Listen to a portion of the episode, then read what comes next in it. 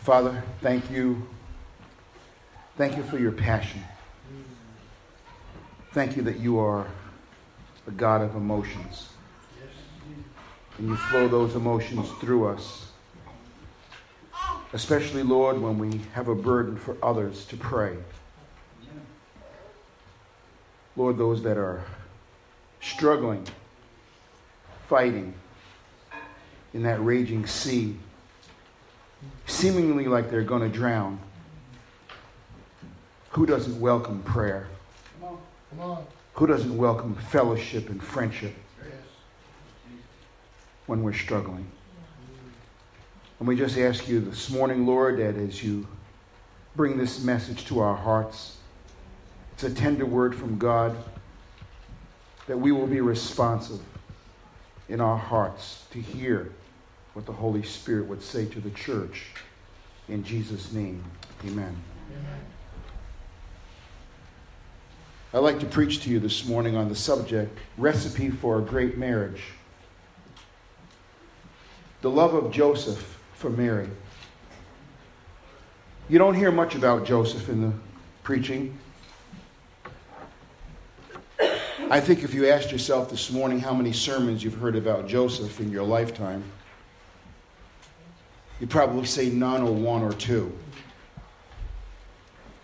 But yet he was a great man of God. And he seems to be overlooked by ministers and maybe by theologians.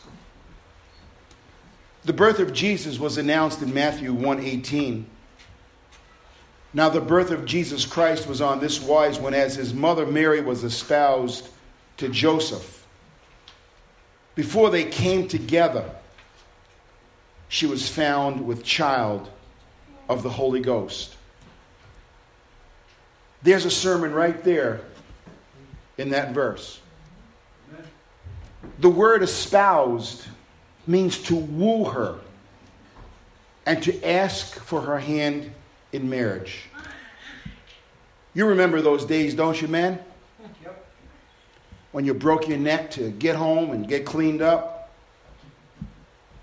pick up that lady that you were just mesmerized by? Put on that aqua velva years ago? Brylcreem in your hair? Hmm. Couldn't wait to see her.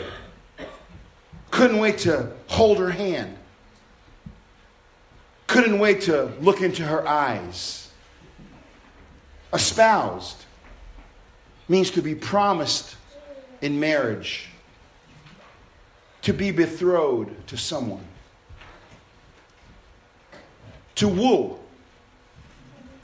That's what the Holy Spirit is trying to do to the church. He's wooing us, Amen. trying to espouse us to one husband, Jesus.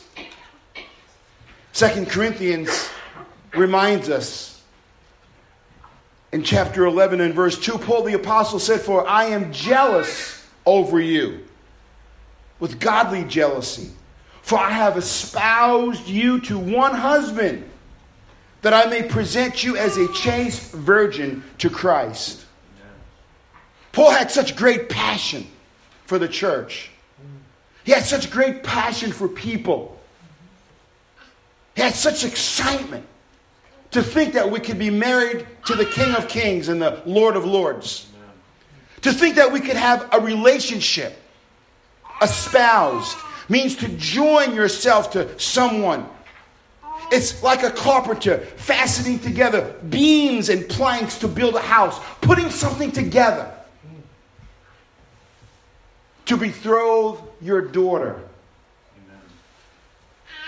to someone in marriage. Listen, that's no lightly statement. When you're a dad, you invest your whole life into one child, a daughter. You bring her up. You watch over her. You defend her. You protect her. You nourish her. You try to give her the ideals and the morals of the Bible. And when you walk that woman down the aisle, and she's a young woman now, and you place her hand into the hand of another man, you expect that man to take care of your daughter exactly like you did. To treat her with respect, to love her, and like the Jewish men, to make her the queen of your home. Amen. Joseph was such a man.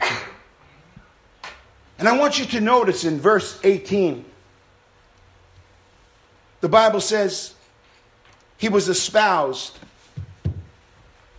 to one woman before they came together. Before they came together. People don't realize that Joseph and Mary had a physical relationship after Christ was born. Because the Bible says that Jesus was the firstborn. Logic would speak to your heart and say, if someone is the firstborn, there have to be others born after the firstborn. I won't go into that theological argument as some people would like to argue. The birth of Jesus would set off a turn of events that would cause heaven and earth never to be the same. The clock began ticking when Jesus was born and can still be heard thousands of years later. And the same holds true for our lives.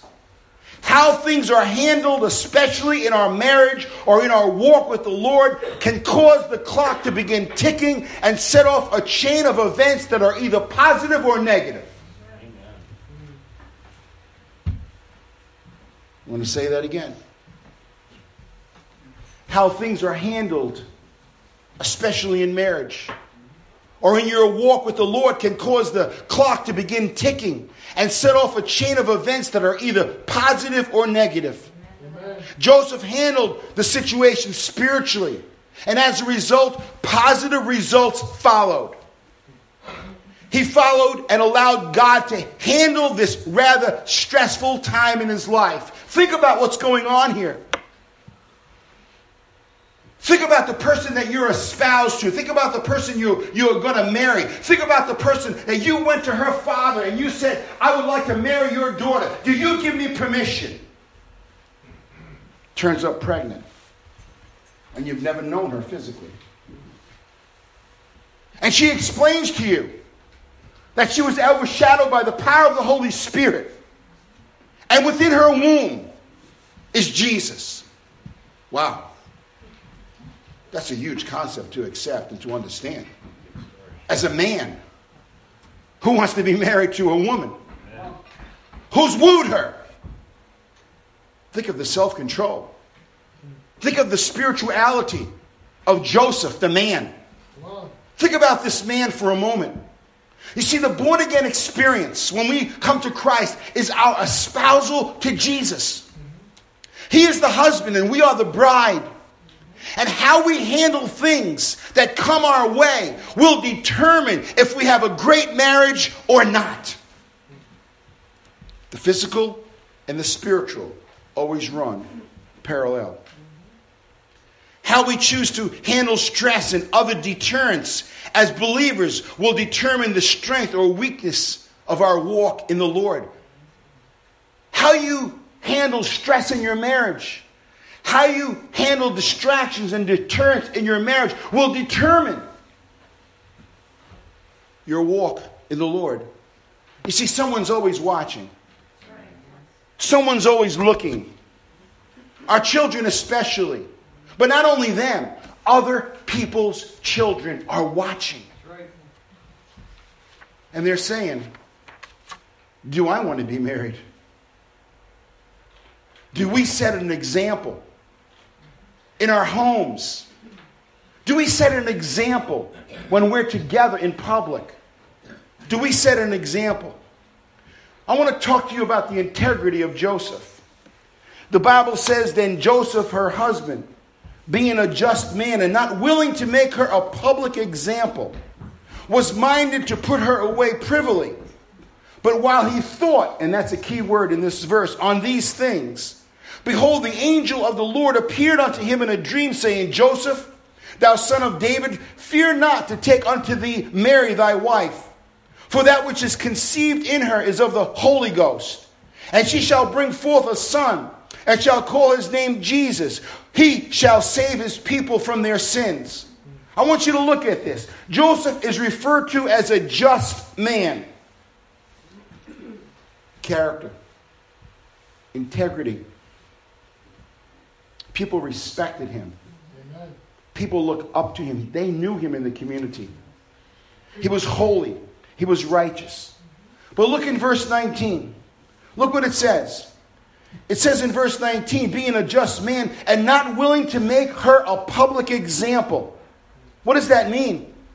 What Joseph was doing was sparing Mary from embarrassment and shame because of his love for her. He wanted to put her away, he wanted to put her somewhere where people would not understand or understood this pregnancy. He was trying to spare her embarrassment. How many times do spouses embarrass another spouse in front of other people? And embarrass them, belittle them, make fun of them, correct them. It's wrong. It's wrong to do that. It's wrong to embarrass another human being in front of others. One of the greatest things that's harmful to a man is to disrespect a man in front of other men. I'm sure it's similar to women. But when you embarrass a man in front of other men, you cause great damage to the person's spirit. Joseph was active and not passive in his leadership role as a man and soon to be husband. Not only was he a leader, but you will find he was also a lover. Joseph was a learner who knew how to let go and let God be in control. I'm going to stop here for a moment.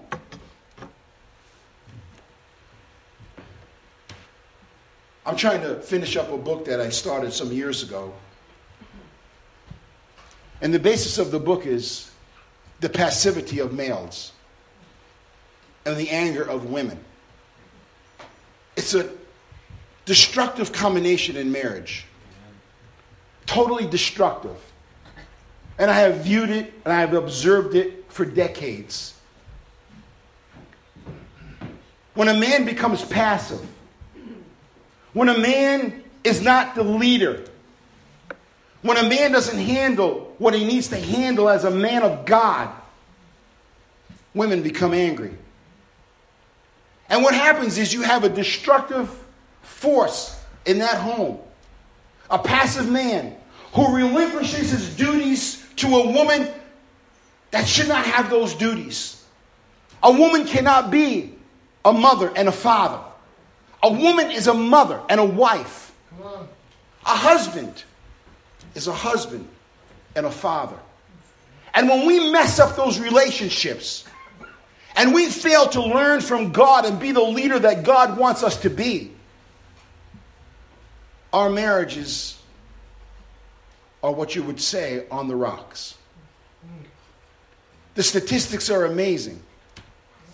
I read a statistic yesterday about marriages failing in the Christian church. And I was shocked to know 44% of Pentecostal marriages are ending in the Christian church. I never thought that would happen. Because I thought we would be privy to the Spirit. I thought we would be privy to the Holy Spirit. That we have the full gospel but yet marriages are ending. I want to bring your attention to a word in verse 20. But while he thought on these things, the word thought in Greek is a very important word because the word thought means to be inspired, to be inspirited. It means to ponder something with passion. And it means to instill courage or life into your being. It means animated. Listen, when God finds us in a difficult situation, as Joseph was put in, or a difficult position, he sends the Holy Spirit to inspire us, which means to give us courage, which means to help us resolve issues that need to be resolved. We should become animate. We should become excited. We should become encouraged. We should become motivated. It raises the level of the Holy Spirit in your life. Amen. And when we fail to get to that place to think on these things, how in the world can the Holy Spirit come into our life and give us the courage and the animation and the excitement that we need in our marriages? Sometimes life puts us in a difficult and stressful position. The enemy is taking an all out effort to destroy the church, to destroy marriage, to destroy the family. And I hate to say it, but it seems like he's succeeding. Because we are not stepping up. We are not taking our position espoused to one husband who's Jesus.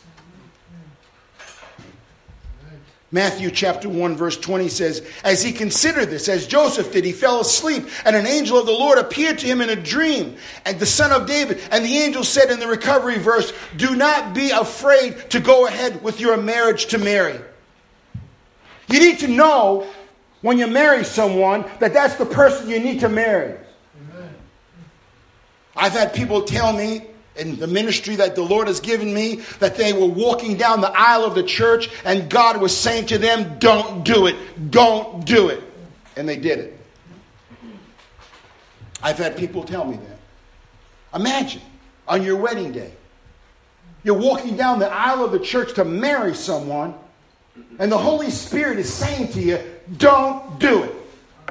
You think that's a word from God? You think that's a word from heaven? Come on. This is not something to be lightly entered into. This isn't just about a physical relationship. As a matter of fact, the statistics are alarming because I know we have children in the community here this morning. But the physical interaction between a man and woman in marriage is declining in America. Right. Declining. The statistics are just unbelievable. To think that people only come together maybe eight or ten times a year physically in marriage. Marriage was not only to bear children, marriage was the way that God was bringing pleasure to a man and a woman in an intimate relationship. But that's on the decline in America. What's happening? What's going on? Are not people interested in romance? Are not people interested in a physical relationship? Are not people interested in who they're espoused to? Carry that over into the spirit. Carry that over into the spirit as people become passive, as people become selfish, as people forget the husband that we've been espoused to, Jesus, and become distracted by the deterrence in life. This was a difficult position for Joseph as he was engaged to Mary and she was pregnant and had nothing to do with it. What difficult position do you find yourself in at this time in your life? And how do you deal with that difficulty, stress, and fear? Those are two questions that we need to ask ourselves this morning. Prophecy was fulfilled. Matthew chapter 1, verse 22. Now, all this was done that it might be fulfilled, which was spoken of the Lord by the prophet, saying, Behold, a virgin shall be with child, and she shall bring forth a son, and they shall call his name Emmanuel, which means being interpreted God with us. 700 years before the birth of Christ, it was prophesied by Isaiah the prophet. Sure, come on.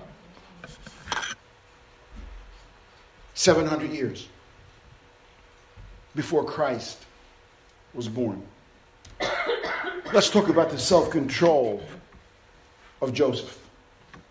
The Bible says in Matthew 1 24, Then Joseph, being raised from sleep, did as the angel of the Lord had bidden him, and took unto him his wife, and he knew her not, hmm, till she had brought forth her firstborn son, and called his name Jesus. In the Recovery Bible, the same verse says, But she remained a virgin until her son was born, and Joseph named him Jesus. What self control Jesus, Joseph displayed throughout this pregnancy? What does self control mean to you emotionally, socially, physically, financially, spiritually, and sexually? Joseph was able to accomplish this for the season, for this season, because he had three necessary ingredients that all marriages must have in order to be successful on all levels. And without these three ingredients, you will not have a successful marriage. And you need to interpret what these words mean to you personally this morning. Number one, love. You know, we throw that word around. Right. We just throw it around. People buy cards and it says love, and we say, I love you, and all this other good stuff. But what is the love that we're talking about here? It's a deep feeling of affection, it's care and concern for another person, it's adoration. Again, I go to the Jewish men who adore their wives. She's the queen of the home. What does it mean to, to be in love? It means to be devoted to someone, an intense emotional attachment. It means finding someone irresistible. It means to be attracted to. It means a love affair. It means sexual passion and romance, tenderness, passion, seeing someone as your sweetheart and honey, being closely tied to someone by affection and faith. That's love. That's love. That's the love between two people. And that's the same love that we should have for our husband, Christ, because we are the bride. The second ingredient is trust. You violate this trust factor and you lose a woman. Come on, preach. I said, you violate this trust factor and you lose the security of a woman emotionally. The word trust means firm reliance on the integrity, the ability, or the character of a person. I'll say it again. Firm reliance on the integrity. You know what integrity is? what you do when no one else is watching. Amen. What you're doing when no one else is around.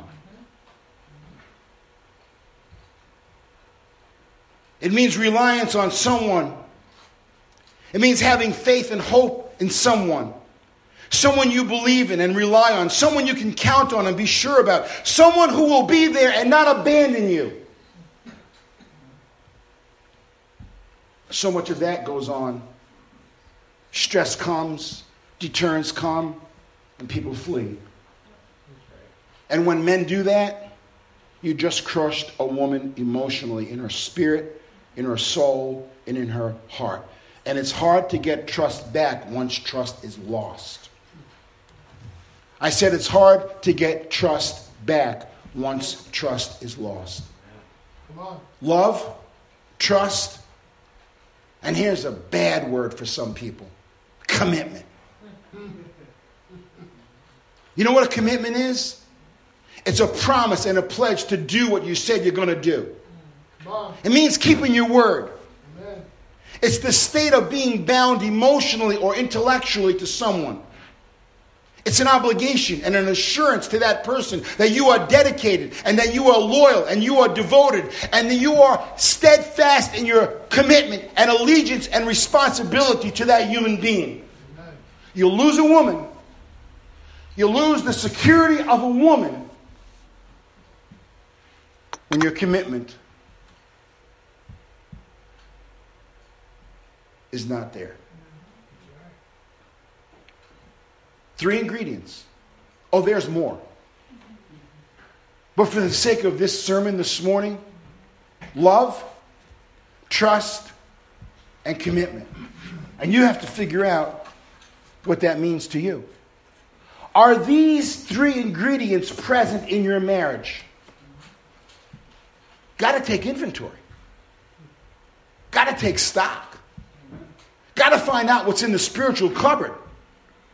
Is there love that I just defined? Is there trust as I just defined? Is there commitment as been defined in this message?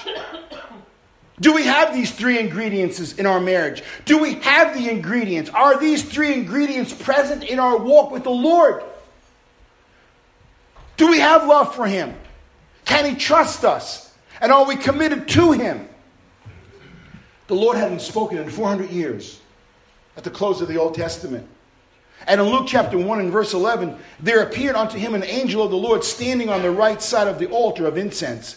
And when Zacharias saw him, he was troubled, and fear fell upon him. But the angel said unto him, Fear not, Zacharias, for thy prayer is heard, and thy wife Elizabeth shall bear thee a son, and thou shalt call his name John. Why do I introduce this? The birth of Jesus and the birth of John the Baptist are so important to the history of the Christian church. You see, this is divine order. Divine order. This is what God ordained to happen. That Zacharias and Elizabeth would give birth, she would, to a child whose name would become John. You see, God is always trying to line things up in our lives. But you got to go back to the word thought. You have to be inspirited by God to understand that divine order of what He's trying to organize in your life. And you can't allow, not allow the distresses and the distractions to waylay you and push you off the side of the road that you're not inspirited by God to hear what God is trying to say. That's right. Come on. Mark chapter 1, verse 1 the beginning of the gospel of Jesus Christ, the Son of God, as it is written in the prophets Behold, I send my messenger before thy face, which shall prepare thy way before thee. The voice of one crying in the wilderness, Prepare ye the way of the Lord, make his path straight. John did baptize in the wilderness and preach the baptism of repentance for the remission of sins. And there went out unto him all of the land of Judah and they of Jerusalem, and were all baptized of him in the river of Jordan, confessing their sins. And John was clothed with camel's hair and with a girdle of skin about his loins, and he did eat locusts and honey. And he preached, saying, There cometh one mightier than I after me, the latchet whose shoes I'm not worthy to stoop down and unloose. I indeed have baptized you with water, but he shall baptize you with the Holy Ghost. And it came to pass in those days that Jesus came from Nazareth of Galilee and was baptized of John in Jordan. And straightway coming up out of the water, he saw the heavens open and the Spirit like a dove descending upon him. And there came a voice from heaven saying, Thou art my beloved Son, in whom I am well pleased. Again, divine order. When things become chaotic in your home, when things become chaotic in your marriage, when things become chaotic in your relationship to Jesus, it's time to ask God to bring divine order back to your life. It's time to ask the Lord to restore balance, to restore you to peace, to restore you in your walk with Him. Going back to Joseph, he risked everything his reputation, his character, his integrity. And the Bible says in Luke chapter 1, verse 38, and Mary said, Behold, the handmaid of the Lord, be it unto me according to thy word. And the angel departed from her. She's just a 16 or 17 year old young woman. The recovery version says this Mary responded to the angel and said, I am the Lord's servant, and I am willing to accept whatever he wants. Think about that for a moment. I'm willing to accept whatever he wants. May everything you have said come true. And then the angel of the Lord left her. Mary risked her reputation. She risked her upcoming marriage and her future for God's will. You see, what Mary did was she put God first and she put his will before anything else in her life. That's the mistake young people make. Girl meets boy, physical attraction, chemical attraction. That's not where it ends. Right. I said, that's not where it ends. Come on. That's the beginning. But unless you build on that, emotionally and spiritually, you'll be like a rocket ship that goes up and bursts forth with all of its fuel, and all of that fuel is left and gone, and that's what you're left with in marriage. And you will grow apart physically, spiritually, and emotionally if your marriage is not built on the rock who's Jesus. Except the Lord build this house, those that labor, labor in vain. You can try to figure this out, my friend.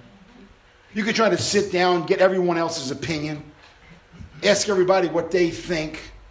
But until you get the thoughts of God, until you get His thoughts, that you have been inspirited by the Holy Spirit to think on these things, you'll go astray. You'll not be satisfied. Come on. There'll be something missing from your life. And when there's something missing from your life, people go and look for something else to replace what's missing. Because everyone needs love. You were born to love. You were born to be loved and you were born to love. And when a man or a woman doesn't feel that love or that feeling of emotion, they take up another wife or they take up another husband. They take up an addiction. I've dealt with the addicted population for over two decades of my life. And it's not uncommon for a drug addict to say, You know who my wife is? Not the one that bears my children. It's my crack and my cocaine. When you talk to an alcoholic, what does he say, my brother? You work in the same field. What does he say? You know who my wife is? It's the bottle. It's not my wife. And when the bottle wears off, they go back to the woman. That's why people who are in addictions go from person to person. Because when they come off the high, they need some kind of pleasure, and they try to seek that out sexually. We can run. We can go and marry the other wife, but it eventually the enemy seduces you because now you're married to him. And when you're married to him, he has only one goal for your life eventually to steal, kill, and destroy. And when you're seduced by the lie, you don't think that's going to happen to you. You don't think you're going down. You think you're okay because I need that. No, you don't. You need Him. I said you need Him. And when you get Him, you will not need that. It's a crutch, it's an excuse not to face reality. It's denial. Come on, preach. I'm okay. God still loves me. Mm. Let me tell you something, my friend. There's a heaven and there's a hell to shun. Amen. And you can allow the enemy to construe and misconstrue and lie to you and seduce you and play you like a tennis ball in a tennis match and bounce you back and forth over the net.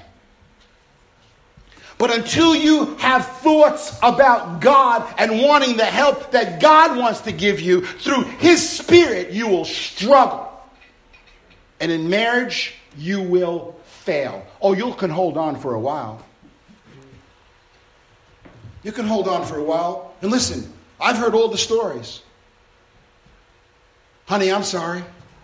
Honey, I'm going to do better. Honey, trust me. Trust you. For what? What's there to trust? Where's the commitment? I'm not number one in your life. You see, Joseph and Mary took a risk. Are we willing to risk all to please Jesus? And are we willing to risk whatever we need to risk and get away from whatever we need to get away from to keep our marriages sanctified and holy and together in Christ Jesus. This is alarming to me. That marriages are failing in the church more than in the secular world. It's alarming to think that people who attend church are failing in their marriages. Mary is a young woman. You know, I hear from young people, oh, it's hard to serve God. Oh, you don't understand, Pastor. Listen, I was born, I'm a baby boomer. What era do you think I was born in? That's right. Amen. You got to be kidding me. People walking around barefoot with long hair. People not caring. People drinking, smoking pot. The love era. Get your head out of the sand, man. Come on. Oh, you don't understand, Pastor. It's all around. What do you, you don't think it was all around when I was growing up? My God, they were sniffing airplane glue. Yeah. They were so desperate. They had to ban airplane glue from airplane models because we were, people were getting high and their nose was red as it could be. Oh, but you don't understand, Pastor. You don't think we had sexual feelings when we were in high school? You cannot believe by the ninth grade how many youngsters go statistically, I'll send you to a site, have already had sexual intercourse by ninth grade. Come on. Preach. Ninth grade. Preach. Ninth grade. You kidding me? What does a kid know about love in the ninth grade? Oh, I love you. No, you don't. You love someone's body that can give you pleasure. That's not love. That's lust. That's right. I love you.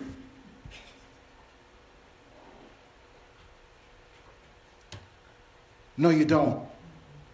And when someone tries to un- tell you to understand what love is about, you don't want to hear it. Oh, I'm grown up. Me and Mary Lou, we're going to take our Chevy and our six pack and we're getting out of town because we got to get away from mommy and daddy. Really? Tell me how you end up when you go with Mary Lou and the six pack is gone, you have no money in your pocket. Tell me what happens.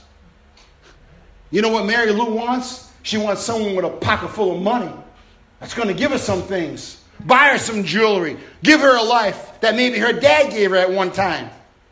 But you're in love. Until that one dirty diaper comes. That's right. And then you're, listen, I, I've been through this. I've heard this. I know the stories. I've counseled women for 20 years who were taken advantage of, who wanted love, who wanted to be held by a man, who got impregnated by that man, who didn't care because he had three other girlfriends. My baby's mom, my baby's mom, my baby's mom. Babies from two, three different, four different people. But he loves me.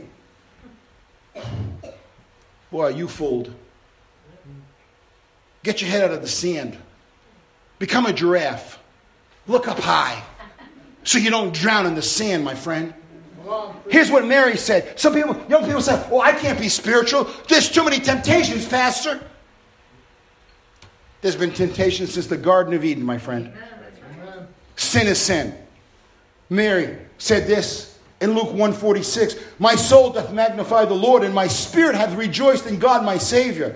For he has regarded the low estate of his handmaiden. For behold, from henceforth all generations shall call me blessed. For he that is mighty hath done me great things, and holy is his name. And his mercy is on them that fear him from generation to generation. He hath showed strength with his arm. He hath scattered the proud in the imagination of their hearts. He has put down the mighty from their seats and exalted them of low degree. He has filled the hungry with good things, and the rich he has sent away empty. He hath helped his servant Israel in remembrance of his mercy, as he spoke to our fathers, to Abraham, and to his seed forever. What a spiritual word from a young woman. 16 or 17 years old. What happened to her? How did she get to that place? Because in her heart, she was already espoused to the Christ that was in her womb. Think about that concept for a moment. She loved God. And she was willing to lose her reputation. Because it's hard to understand that a woman would be pregnant over 2,000 years ago without the help of a man. How do you explain that to your mom and dad? Hmm. How spiritual Mary was as a young person. How does that relate to young people today? Oh, come on, Pastor. You want my friends to make fun of me? Why not? Why not? They're not your friends. Friends? What's a friend? A friend that's going to give you a joint? A friend that's going to set you up with someone that everybody's been with? That's a friend? A friend that's going to teach you to cheat and to lie? A friend that's going to teach you to, to deceive your parents? That, that's a friend? That's a friend?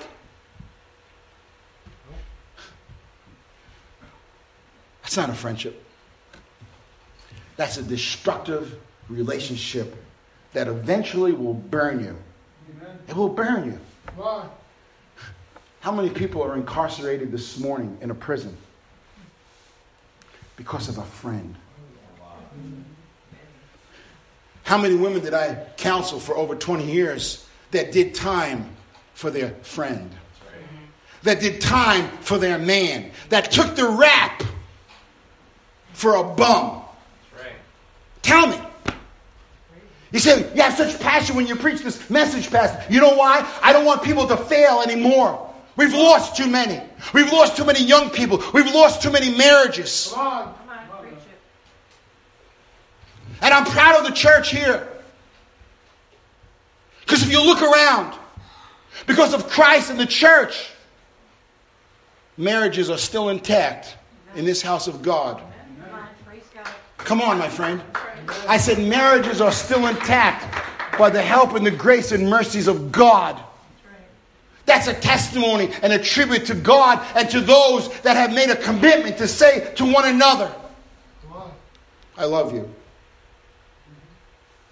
I care about you. And outside of Christ, you're the most important person of my life. Exactly.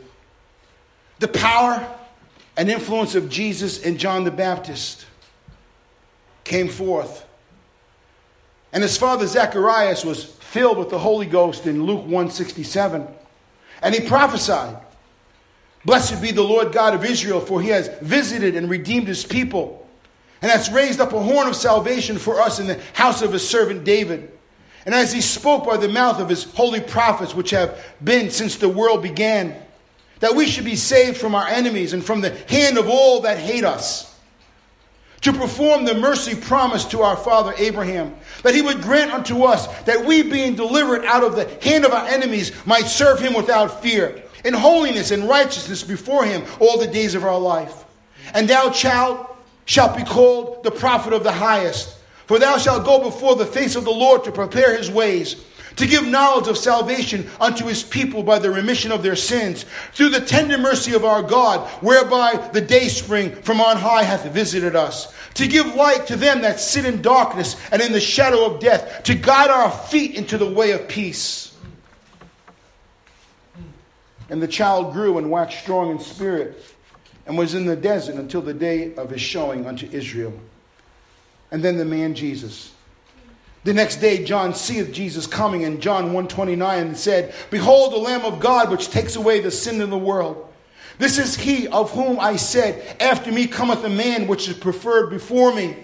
For he was before me, and I knew him not, but that he should be made manifest to Israel. Therefore am I come baptizing with water. And John bare record, saying, I saw the Spirit descending from heaven like a dove, and it abode upon him, and I knew him not. But he that sent me to baptize with water, the same said unto me, Upon whom thou shalt see the Spirit descending and remaining on him, the same is he which baptized with the Holy Ghost. And I saw and bear record that this is the Son of God.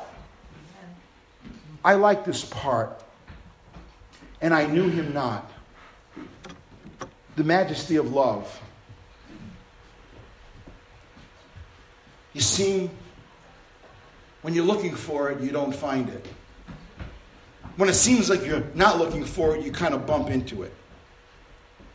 Do you get that? You don't realize what's taking place in terms of divine destiny. You don't realize what's happening. You see how God was ordering this situation? The angel came to Mary, Zacharias. God was lining things up in divine order to create a destiny so that John the Baptist could baptize Jesus in the river. This was to take place to show us the spiritual influence of a man, John, and the man Christ Jesus that even to this present hour, who doesn't know about John the Baptist? And who doesn't know about Jesus, the Son of God, in this world? But I like the part that John was the cousin to Jesus.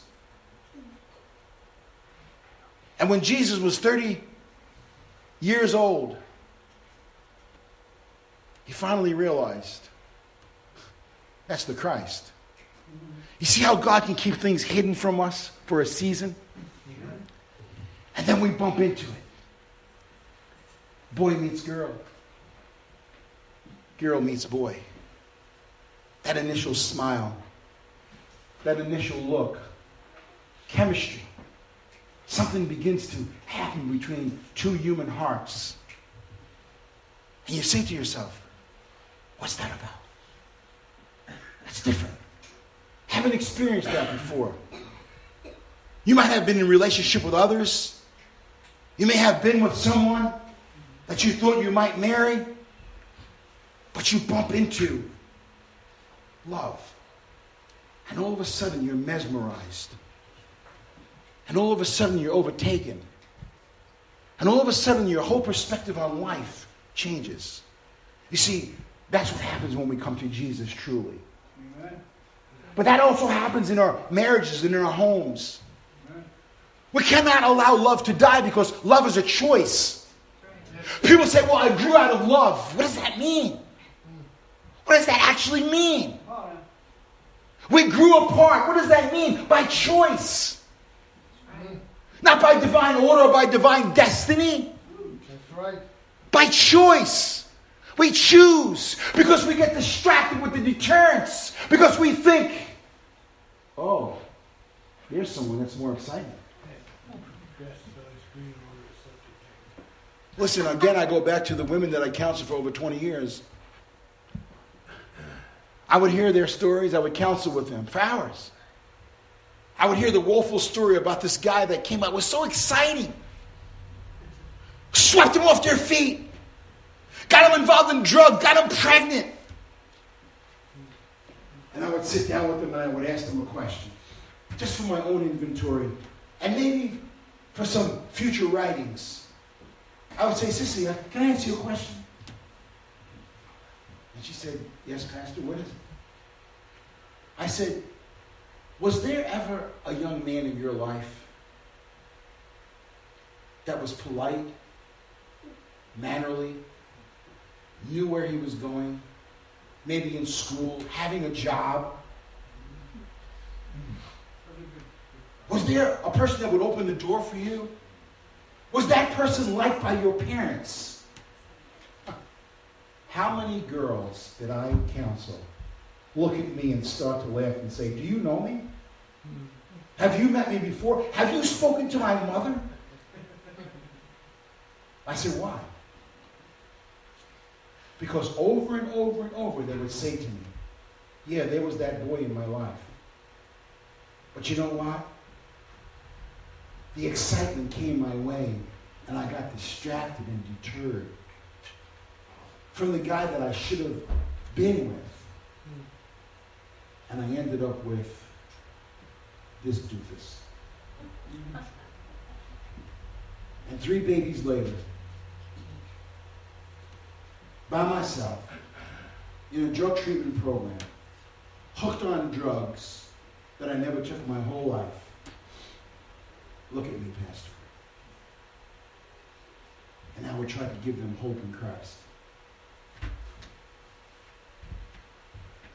My heart would break. Because I have daughters, beautiful. I have a wife that's beautiful. I have granddaughters grandchildren, daughter in law. It breaks my heart when I see a woman trashed. I said, it breaks my heart when I see a woman disrespected. How much more does it break God's heart? That we're not in harmony. There's so much disharmony in marriages. There's so much disharmony in our homes. There's so much dishonor, uh, disharmony in our relationship with Christ because Jesus likens marriage to the church. People have grown passive, they've grown cold. People don't care anymore. They just exist to eat, sleep, and go to the bathroom. What existence is that? We were born to love and we were born to be loved by God and by people. As you happen to bump into love, my God, hold on to it. But know that it's love. Know that it's someone that's not going to walk out the door on you. Know that it's someone that's going to be there through thick and thin. Know that someone is not going to reject you because you're imperfect. Let me close. How much power and influence does our marriages have on others? How much power and influence does our walk with the Lord have on other people? These are great questions that we all need to ask ourselves and evaluate the answers honestly and spiritually. Are we witnesses? Acts 1 and 8 says, But you shall receive power. After that, the Holy Ghost has come upon you, and you shall be witnesses unto me both in Jerusalem and in all Judea and in Samaria and to the uttermost part of the world. You know what the word witness means in Greek? It means martyr. I'm willing to die, whatever it costs, whatever the conflict. I'm still going to love Jesus. Whatever the cost, whatever the conflict, I'm going to still love my wife. I'm going to still love my husband. And I don't mean go through the emotions. I don't mean an enduring friendship. I think enduring friendships are sick relationships. Enduring friendships. What does that mean in marriage? That you put up with each other? That you endure each other? What kind of relationship is that? I'd rather God take me to heaven that to be in an enduring friendship where there's no love and no trust and no commitment. Closing, somewhere down the road, our Christian experience should cost us friends, friendships, and sometimes family if we're loyal to Christ. Being espoused to Christ will cost you something. Being espoused to a person, a wife, will cost you something. You'll have to leave the bar. You'll have to leave the distractions. You'll have to leave the buddies and the friends that get high. That's right. Come on. It's a choice. Come on. It's a choice about what you want. You see, those buddies aren't going to cuddle up with you at night. Those buddies aren't going to go to the movie with you and go out to dinner with you. I, I, go to a restaurant with my wife and I look at people and I, and I see someone bring a book. And they're sitting by themselves. And they're reading a book. And I say to myself, was love lost? Did they have someone? What happened to that person? Are they alone? Aloneness is a terrible giant to fight. Mm-hmm. Aloneness and isolation is a terrible giant to fight. I look at people, I observe people, and I ask myself a question. I see an old, old woman who could hardly walk over in uh, uh. I see her put one banana. One banana. Not a bunch of bananas. One banana the other day. One banana. And I said, My God, if that was my mother. Where's her family? Where's her son? Where's her daughter? There's got to be somebody that knows this old woman. One banana. Shocking. Shocking to me.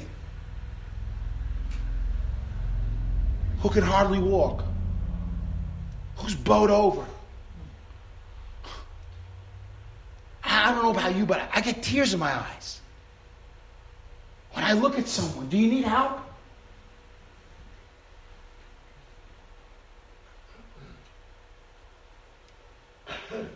We've lost something in society.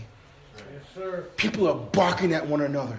People are hating one another. People are bitter because they want power, prestige, and position. People will walk on other human beings at any cost to get ahead. Ahead to what? One day the end of the road will come. The end of the road will come. And we'll close our eyes. And we'll have to face God.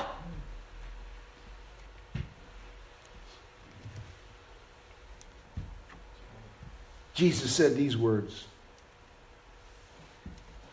unto his disciples in Matthew 16 24, closing. If any man will come after me, let him deny himself and take up his cross and follow me.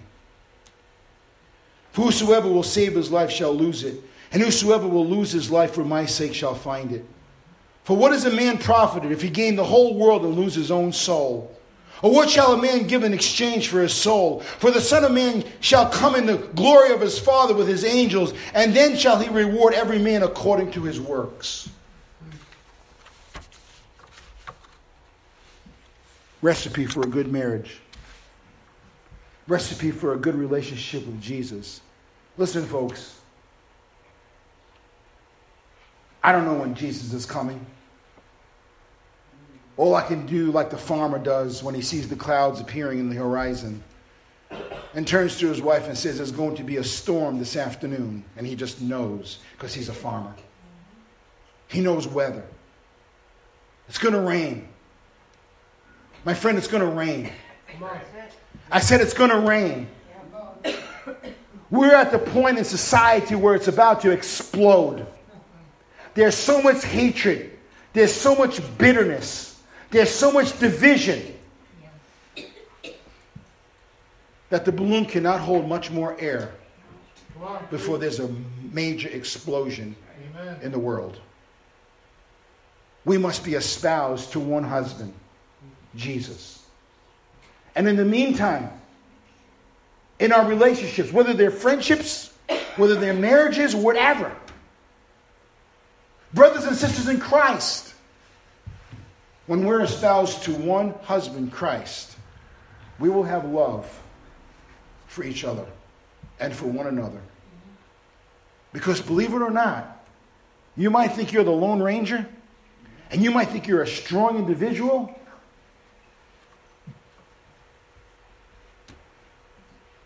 But when something comes your way that you weren't expecting a sickness, a financial setback, a broken relationship you're going to need not only Jesus, but other people to help you get through the crisis. Amen. We must trade our dependency upon ourselves for dependency upon Christ, but then we must cross the bridge of interdependence between one another to help one another. I pray in the new year, and we did a study a few years ago, Breaking Barriers. I pray we would tear those walls down again. And those barriers that keep us, that keep us from knowing each other and loving one another and caring about one another and helping each other if we have issues and problems that need to be dealt with. Amen. Listen, there's two things about this church that define it it's the love and the truth that are expressed here. And when you have love and truth, grace and mercy follow. I said, when you have love and truth, grace and mercy follow. If you try to tuck it out by yourself and you try to beat things by yourself, you're going to fail. Amen. Come on, preach. You're going to fail. I believe God is speaking to us. I know He's speaking to me as a pastor. God has given me some vision for the new year. God is bringing some things to me that I would like to see accomplished that will help other people. That will help other people. Because that's our business. To be a witness, to help other people. Amen. Who are you espoused to today? If you're married, is there a connection? Oh, if you call yourself a Christian, there has to be a connection. And without the connection, you need to get the thoughts of God on how to get that connection to where it needs to be. I'm not talking about some enduring friendship with Jesus that happened 20 years ago. I'm not talking about some stale relationship. I'm not talking about you got saved, blah, blah, blah. I'm talking about what is your present experience with Jesus? Is it vibrant? Is it animated? Is it exciting? Is it something that you wake up to and say, man, thank you, God, for giving me breath today that I can love you and love others? And how about your marriage? When you turn and you look to your spouse, is there excitement there? Is there animation? Is there love? Is there touch? Is there friendship? Is there fellowship? When you look at your brothers and sisters in the Lord, the same should follow. We should have the same love, trust, and commitment to one another. We should not fail each other in the last day. We should not fail each other in the last day Come on. Because it's going to become hard unless you got your head in the sand somewhere and you don't see what's going on. There's going to be some tough times. We're going to need Jesus and we're going to need one another. God bless you and thank you for listening.